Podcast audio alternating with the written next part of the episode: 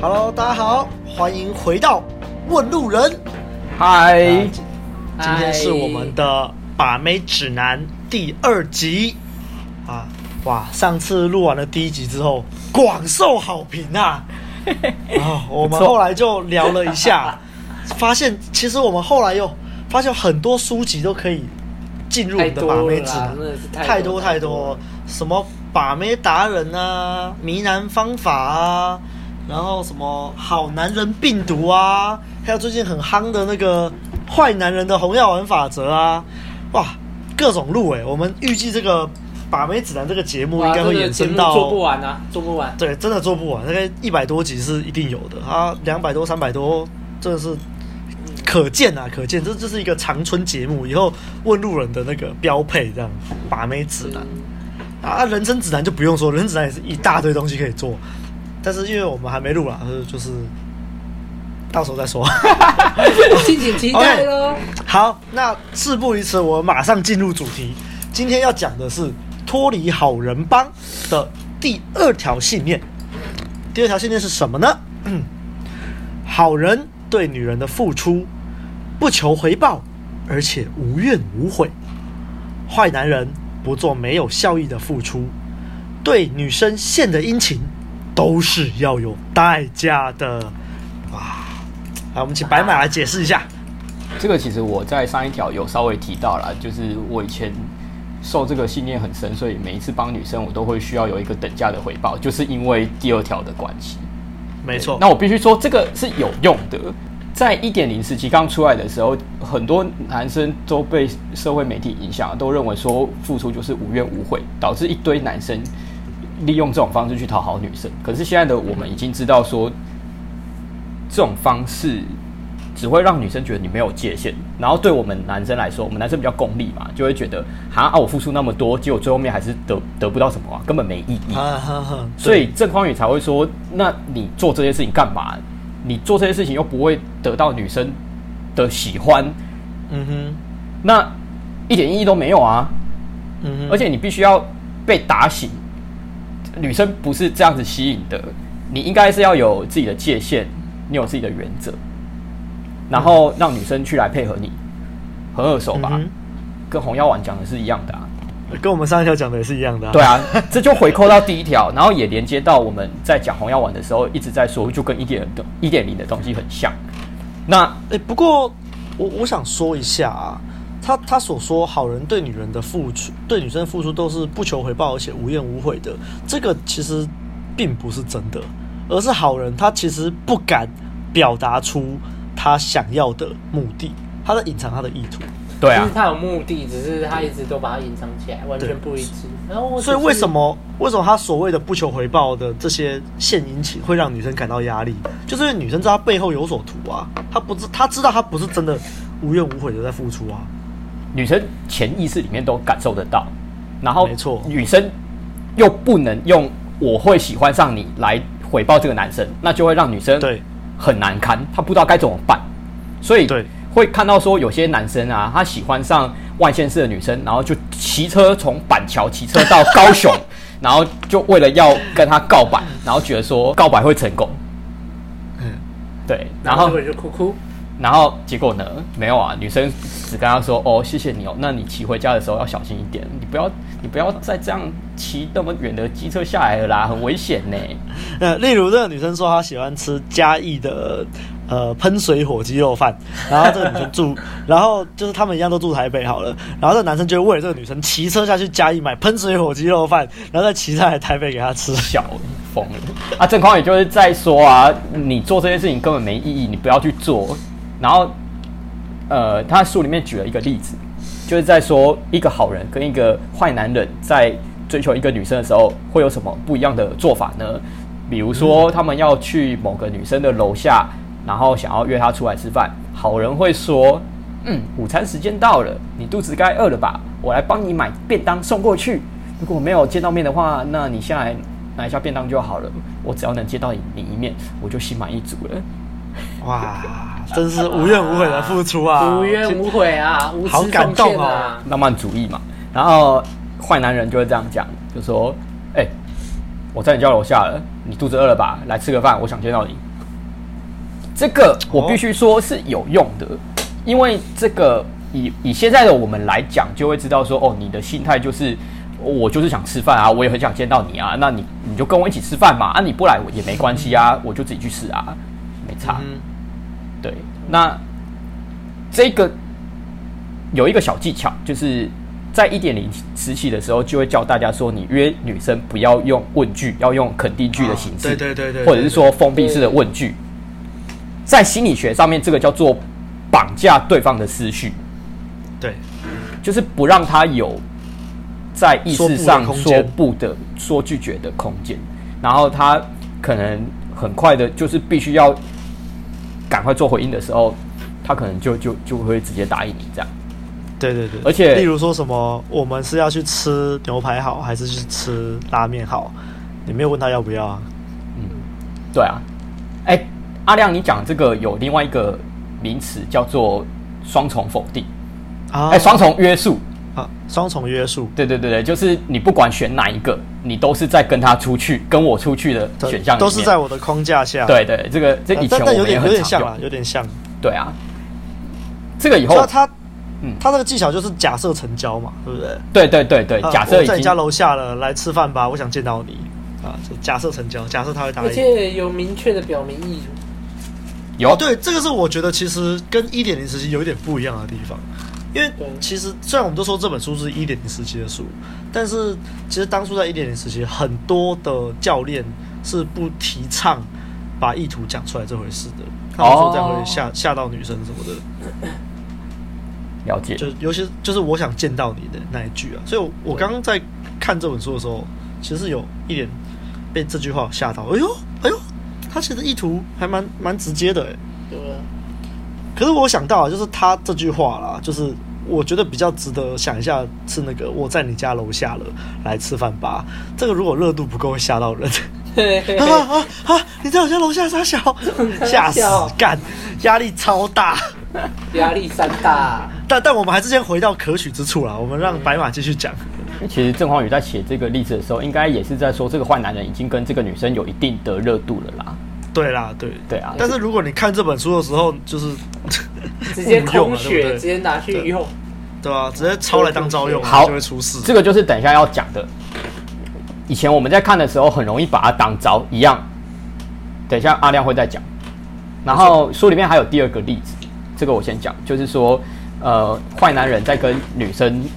相处的时候，如果这个女生她伤心难过，想要哭了，坏男人会很直接的，就直接在女生最脆弱的时候，把她搂进怀里，抱抱她，跟她说有我在，没关系，然后开始对她动手动脚，这样。那如果女生觉得要哭到我怀里哭，对，如果女生觉得太超过，就没关系，你也不要道歉，你不要觉得自己做出 over 的事情。就是书里面是这样说的，他说：“你可以跟女生说，我没有其他的意思，我只是看你哭得太难过，我想安慰你，你不要想太多。”但是他挂号里面有写说，搞得好像都是女生的问题一样，这个我就不同意了。等一下阿亮反思的时候会再讲。好，哎哎、欸欸，是吗？是吗？这其实我蛮同意的啊，是吗？好，那等下这个我我我现在直接讲了。我觉得他一点零有一个很大的问题是，好像说，呃，自己。做出的一些事情，你不应该羞愧。那如果女生觉得你做的不好，那就是女生她们的想法很奇怪，有问题。但我不觉得是这样，这应该是只要是人都会这样。因为人会这个就叫做没有可否正性的。对，他永远都觉得自己是对的。因为我觉得女生会这样，是因为有道德压力，而不叫做女生有问题。嗯但是一点零时期不讲这个，他只会说哦，我今天出去搭讪，然后如果女生她今天不接受我，那是这个女生她有病，她有毛病。你你这么好的男的你都不接受，我会觉得她怪怪的。嗯，对啊，以前真的有一个 PUA 教练，他就说，哎，我如果出去搭讪，然后女女生她不接受我的话，我会觉得这个女生怪怪的。我这么高价值的男人，她怎么不接受我？嗯哼，我我不得不说，在一点零时期其实一直在灌输这个概念，但是我认为啦。我觉得这有点在欺骗自己，有点在觉得说，哦，不，我不管在哪个时期，我我不管在哪个时期，我都一定能吸到所有的女人，只要这个女人拒绝我，那就是这个女生的问题。所以我才会觉得说类似的主题我们也讲了不少遍了。对啊，所以我才会觉得说这句话其实，在当时对我来说，其实中毒蛮深的。我会我会觉得说，我把我把得到所有的妹，因为我只要照着这二十五条信念，我都把得到。嗯哼，嗯哼。但是如果这个女生不接受，那就是你就是一个有问题的女生。我觉得这样不太对啊。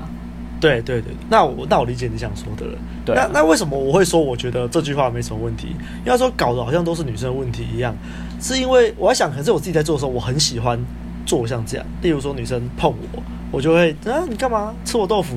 嗯，对，这就是我很喜欢去把那个丢到，就是叫什么逆转框架，丢到女生身上，然后他哭得很难过，我过来抱抱他，他就他就是轻轻推我说，啊，这样这样不好。我说这个没有什么。那我想可能差异是就是因人不一样啦。我出发点是我真的觉得这没什么，然后我也我也真的不羞愧，然后啊，但是如果真的是让人家感觉不舒服，我还是会微调。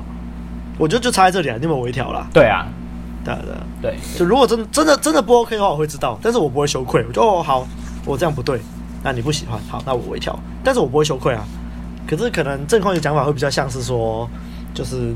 他可能，你就算羞愧，你还是要表现的哦，都是你的问题那种感觉吧？对啊，对啊，对啊。不过，其实，在当时的我们或者是读者那个年代的读者来说，不会思考到这一层面的问题啦。对对对，那个时候，或许郑匡宇他的郑匡宇可能预设框架是跟我一样强的，他可能没有像我刚刚讲那个意思。但是我们可是他这么写，对他这么写，我们就是会直接往那个方向去去想啊。嗯，对。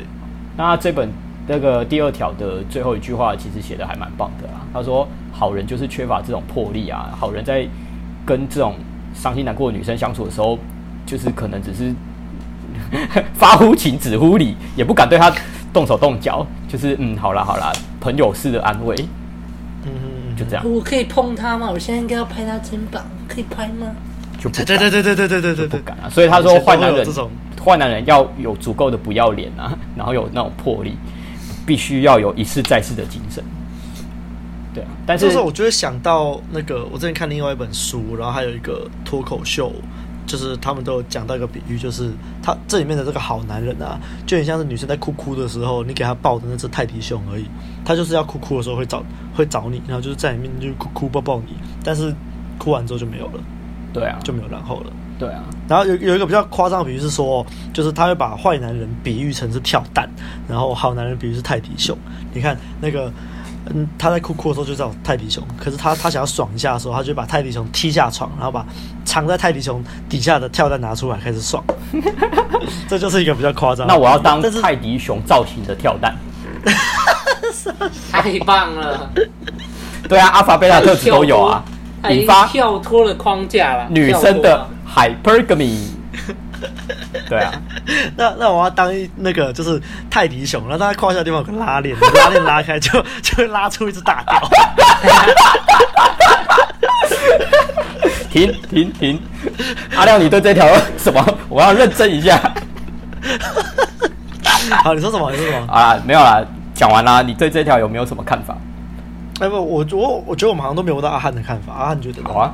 其实这边。嗯我就觉得他的信念录一开始写的这边就是好人都是那种无私的付出。其实我到二点零前面的时期，我都还是觉得这句话没什么没什么问题。嗯哼。但是其实现在回来看，就像刚刚阿亮讲的，其实这个是一个表面的东西。其实当初匮乏的，其实这个好人就是一个很匮乏的人呐。啊，对。我我的我的看法，他就是。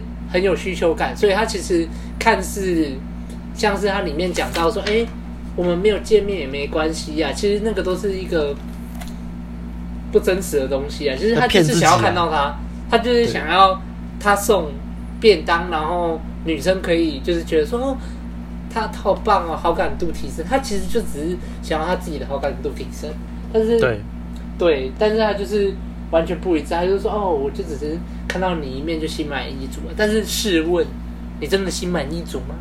对啊，嗯，对啊，所以这个其实完全现在看完全就是一个错非常不真实的东西啊，反而里面就是这个阿宇他还比较真实一点，就是要我就我就是要来来吃饭啊，对吧？你不要吃，就是想见你啊，想跟你吃饭啊。对啊，对啊我就这样。啊，如果你说叫我帮你把便当放在楼下，我才不要嘞！我干嘛做这种白痴事？对啊，对啊，对啊，所以其实我还是觉得这条是讲的很不错的啊。对啊。但是好，那我们就进反思环节了。但是我觉得他这条这样子写啊，就是会造成一些问题。就像是上一条白马说的，他因为太在意这个的讲法，就是变成说，哎、欸，好像女生无论做什么，你你就是他要你干嘛，你就一定要回报，就是把这个看得太死了，把它变规则了，然后就死守的这个东西，结果就会造成一些很奇怪的结果，因为因为出发点不对，你因的不对啊，你一直想着说我不要掉价，我不要掉价啊，结果就反而掉价。那还有另外一个就是没有微调啊。像我虽然很喜欢他最后一句，他在这一条的最后一句写的是说，好人就是缺乏这种魄力和不要脸，以及一试再试的精神。我这句话写的很棒啊，超棒的。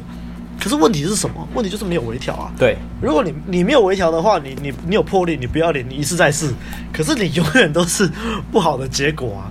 你就算偶尔有好的结果，你也是赛道的，那有什么意义？你是在玩数量游戏而已啊。嗯。